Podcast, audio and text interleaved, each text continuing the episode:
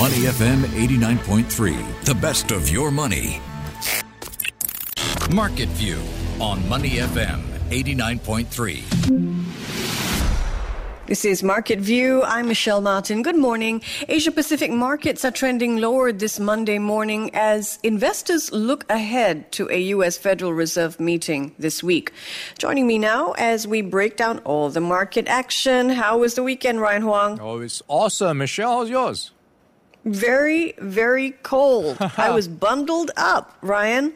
Well, it's not as cold as studio, I imagine. That's true. You definitely take the cake there.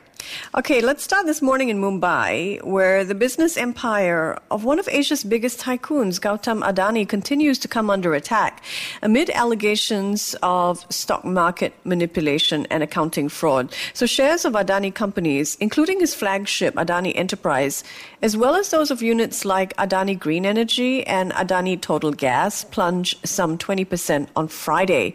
More than 50 billion US dollars of market value has been erased in just two trading sessions. So we talked a little bit about this last week, Ryan, but Adani's troubles have escalated since our last chat. So remind us, what is the source of Adani's problems? Why are investors dumping Adani shares? Yeah, it all started from a short seller report from Hindenburg. So it was a um, whopper 100 pages report, and it outlined how many uh, questions need to be asked about Adani's financials, about corporate governance, and it really spanned a wide range of issues. So that is off the back of the Hindenburg short seller report. So it starts to raise some concerns about how, I guess, um, proper things are at Adani's enterprises. So on the back of that, we had people just selling first and asking questions later. And then today we had a rebuttal 413 pages to rebut the 100 pages. So it looks like three quarters of the 88 questions being raised by Hindenburg have been answered according to Adani Group, and many of them, according to Adani, answered in public disclosures. So it is quite a huge um, uh, report to digest. I'm still trying to wrap my heads around the first few pages. Uh, by and large, it seems like he has some valid points. Many of them are indeed answered in public disclosures. Before the rout in Adani shares started, Gautam Adani was the world's third richest man v- behind LVMH's Bernard Arnault and Tesla's Elon Musk. Adani has now slipped to seventh position on the Forbes list. Before you feel too bad for him, he is still worth 96 billion US dollars. And Adani, by the way, is a university dropout. He started his career sorting diamonds mm. for a firm in Mumbai. Today, the Adani Group is India's largest port operator. It operates some of the country's biggest airports and it has investments in coal and gas and renewable energies. What a story. We'll keep an eye out on how that unfolds. Ryan, international investors turned bullish on Indian stocks in the second half of last year. Is there a chance now that Adani's troubles could have a knock on effect on other sectors of India's economy and its markets. Is there a risk of contagion and perhaps that Adani's bankers may be in trouble? Yeah, that's a very good question to ask, Michelle. When you have such a huge conglomerate with its fingers in so many pieces of pies in the Indian economy, you have to ask, you know, how big is it? Is it too big to fail? And if you go by what some brokerages are reporting, it does not seem to be a big risk right now, based on what they know at least. So Jefferies and CLSA are among them, saying it does not right now. The debt pose a risk to Indian banks, and bank current fund the Adani Group debt um, to a level less than 40%. And we have bonds from financial institutions and foreign banks forming a larger part of that 40%. So that is something I guess that might give comfort to investors in the Indian market that maybe this could be contained to some level within the mm-hmm. Adani Group if there was any problems in the first place. So that mm-hmm. I guess, some consolation for Indian market investors. Two major international brokerages, Jefferies and CSLA, say that Adani's group's debt do not pose a risk to Indian banks. However, that didn't stop investors from selling off Indian banking shares on Friday. Shares of the State Bank of India and Bank of Baroda dropped 5%. Shares of India's Life Insurance Corp LIC fell nearly as much as well. Now, Hindenburg Research, the short seller that issued that negative report on Adani, has credibility on Wall Street. Its founder, Nathan Anderson, worked with the analysts who actually uncovered Bernie Madoff's Ponzi scheme. If you haven't watched that Netflix documentary, you must. It's really terrific.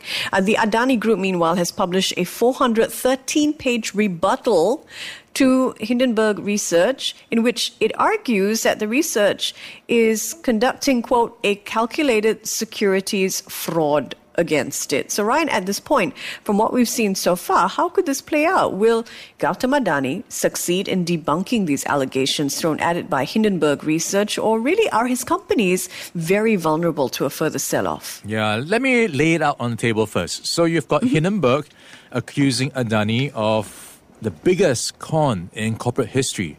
When you think about that, the biggest con, that is beyond Enron and whatever other Ponzi schemes you might have laid out. So that is quite a huge, bold accusation. And you have Hindenburg as well. You mentioned it being connected to, you know, uncovering what happened with Bernie Madoff. It also was behind the shorts under or behind Nikola Corporation, which was the EV maker, uh, which had so much promise until Hindenburg started to come up with reports against it. And then that, that, led to a plunge of over 90%. And its founder, Trevor Milton, eventually convicted of defrauding investors. This was sometime late last year. So that's something to take into account. It has a good track record in bringing down some of its targets. So that is um, something to chew on. And then you look at the other end. You've got Gautam Adani. He has huge backers and he is widely known to be connected in some fashion to some high level politicians, among them Indian Prime Minister Narendra Modi, which is one reason why people say he is that rich and so successful because he is pretty much aligning himself to all the Indian growth plans. So whatever that India needs, he is supplying it. So that is the picture here that you have to kind of balance yourself. Now, who is going to mm. win out? Is there enough firepower in what Hindenburg is laying out, and you could be in for even more. It might not have laid out all its cards yet. And then you have the other side with huge backers in politics and also in the business world. You know, right. They all could you know, support um, Adani to some extent. And it's going to be a very tough one to call until we see more details um, being laid out.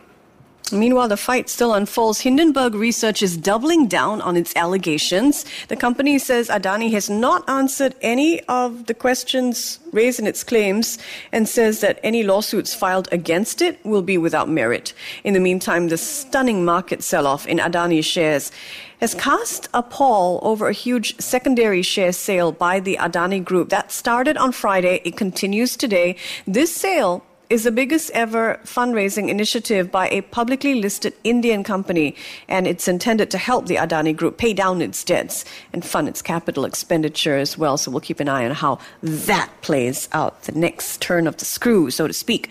We turn now from India to China, where investors are returning from a week long Lunar New Year holiday. Chinese equities appear to have bottomed out in October. Since then, the CSI 300 index is up 19 15%. Ryan, what are the chances that the China market kicks off the year of the rabbit by hopping directly into a bull market? Yeah, there are some lofty expectations. We could be in for some catch-up buying, and that could be, you know, what we've been seeing um, in the past few weeks. We've seen Asian markets doing well, and China may be joining the bandwagon. So it is possibly looking to ride on the optimism, uh, especially when you talk about how China's economy is reopening and many sectors will benefit. So that's going to be one to um, keep in mind as we uh, look for investors trying to figure out what to do from here. And of course, uh, it's going to be a very busy week with a lot of news to digest. Early data indicates that a resurgence of consumer demand and mobility in China as travelers swarmed China's scenic destinations this past week. Some 700 million Chinese have traveled during this Lunar New Year break. That is still significantly below pre COVID levels, hasn't quite resumed the Chinese tourist rush, but a lot of people purchasing plane and train tickets all the same.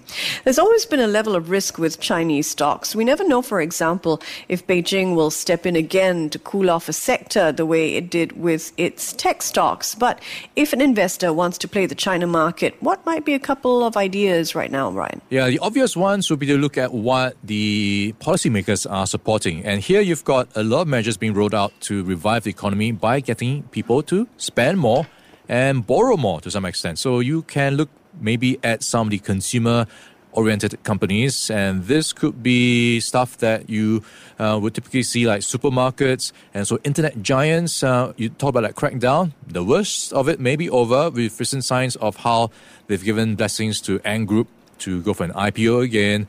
And also, if you look at what's been uh, in focus the spending by some of these Chinese tourists going overseas. So that could be another proxy when you look at how um, luxury names like LVMH and others in that group will be beneficiaries to the China reopening of borders as well.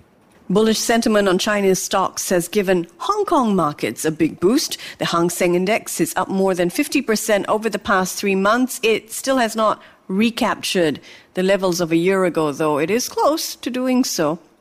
Let's turn to the U.S. now. Ryan, tech stocks finish higher for the fourth straight week. The Nasdaq up 11% since the beginning of the month. Tech stocks are really having their best January in decades, and the S&P 500 is about to achieve something called a golden cross. The first time that will happen since 2020. Um, the golden cross happens when the index's 50-day moving average crosses its 200 day moving average. Uh, just charted out, it's usually a bullish sign. Meanwhile, Ryan, there is another technical indicator. It's not as well known, and it's called the January sentiment effect. And it appears to be bullish as well. Tell us more. Yeah, it's quite interesting. It does have a valid point when you look at how it's been um, described or constructed. So, what it means is when you have a good January, it typically spells a good rest of the year because that is going to mean more optimistic investors and consumers. Uh, they will tend to increase their allocation in stocks from their retirement portfolios or accounts like the 401k or IRA portfolios. So that is um, something that will set up the stage for the rest of the year. Typically, they just do it once a year, and that is in January. So when you have a good month, everyone's talking about buying stuff. You, you might be you know, joining in the crowd. We take a step back and look at the narrative that's shaping market action, there definitely seems to be a shift. Some analysts argue that investors increasingly think that inflation is old news, that inflation is yesterday's problem, and that growth is the main worry for 2023. Tell us more. Yeah, you have this narrative of how some of the bad news we've been talking about for so long may, to some extent, have been already priced in. So that is now in recent weeks seeing a lot of tech companies talking about layoffs, and then the big question is what's next. And then you have the more optimistic side saying, hey, maybe this is a sign that the worst is over. All the companies um, need to do now is focus on growth, streamlining their costs, and once they've you know, laid off the people they've uh, needed to do, uh, then things are going to look up. And then if you look at what's going to come in the second part of the year, uh, you have some signs of um, the Fed possibly starting to take their foot off the pedal when it comes to rate hikes because uh, some indications are that they will have room to do so. Uh, that they have managed to meet to some degree their targets when it comes to hiking rates, slower growth. Um, so that's all something to look to. Plus, China's reopening story will then start to support the global economy later in the year as well. So, if you combine all that, there is some argument that markets could be well, being um, supported for the later part of the year. Business sentiment definitely seems to be poor. We're seeing a lot of layoffs in the tech sector and elsewhere in corporate America. But if you look at the hard data, it doesn't look that bad. The US economy grew at a solid pace, 2.9% in the fourth quarter of the year. So, as investors try to balance these competing narratives, Ryan, what are they going to be on the lookout for the week ahead? Yeah, it's going to be I would dub the calm before the storm. So, this week, the early part of this week is going to be relatively quiet. It's going to be the later part of the week where we will see more I believe, choppy action because of all the news flow. So on Thursday itself, we will get three central banks in action the FOMC, and then the Bank of England, and the ECB, plus a slew of tech earnings from Alphabet, Apple, and also a slew of other tech names. So that's going to be in focus as well. So they will have a lot to chew on when it comes to markets direction. Time now for corporate news. Ryan, it's up or down time. Let's start with Tesla. Is it an up for the EV maker? All right, I am going with down for Tesla. So Elon Musk in the news because he might be in trouble. So the SEC is investigating him for his role in potentially what they describe as shaping the company's claims on self-driving cars. So basically, um, the thing here is the overpromise by Tesla of how its autopilot driver assistance system is actually autopilot. No, how much of it is really autopilot? Because based on some of their advertisements, the model or the person inside it is not actually using his hands and has his mm. hands on his lap. And right. then you have Elon Musk to some degree, um, in some cases, talking about how Tesla can be auto driven.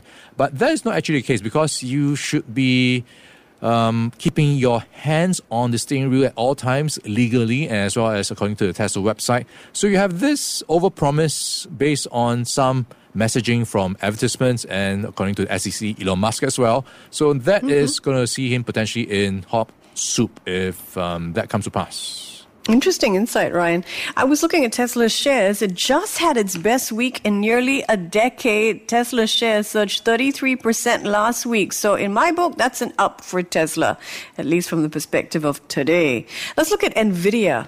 All right, NVIDIA is going to be an up for me based on how its founder, Jensen hmm. Huang, is raking it in because of ChatGPT.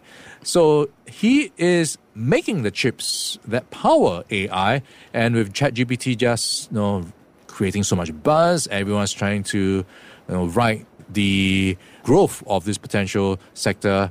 So it is seeing his company enjoying quite a lift recently. We've talked a lot about ChatGPT on this show, the artificial intelligence chatbot. In fact, one of my guests got ChatGPT to answer one of my questions. And uh, one company that appears set to profit from the AI race, definitely NVIDIA. Its share price is up nearly 50% over the past three months. Okay, let's look at big oil companies. ExxonMobil and Chevron. Yeah, in short, it's up for me because last year was a bumper year for oil and gas companies. And mm. we had Chevron, for example, talking about a record full year profit lifted by high oil prices. And they then laid out a huge buyback, share buyback program to tune of $75 billion. So we could be in for even more good news down the road as we see these oil companies benefit right? ExxonMobil, Chevron, BP, Shell, Total Energies, they are expected to report profits of some 190 billion US dollars for 2022. So an up for these companies, but watch out for how oil profits play out in public opinion and among legislators. Okay, now a local entry, Parkway Life REIT. I am going with up for Parkway Life REIT. So DPU is higher mm-hmm. by 2.1% to 14 cents or 14.38 cents. Yeah, Parkway Life REIT unit holders set to receive higher, slightly higher payouts. The healthcare REIT increasing DPU by 2.1%, so definitely an up for me as well. All right, and now the latest six figure job. I wish I could do this. Uh, a dog walker is making more than 100,000 US dollars a year. Do you think a dog walker could make that much here in Singapore, Ryan? Mm, I imagine you could make some money, but I'm not sure about $100,000. So I know a lot of dog lovers would spend big time on the dog, you know, for shampoos or manicures even, or just to give them a back rub or a massage. So they spend big money on their pets. So I imagine maybe it could reach there one day but uh, it's still going to be big money nonetheless. No, so maybe it's something for look at, Michelle. It is. I mean, I was just thinking of getting another dog, and then I thought, you know, the dog walking twice a day.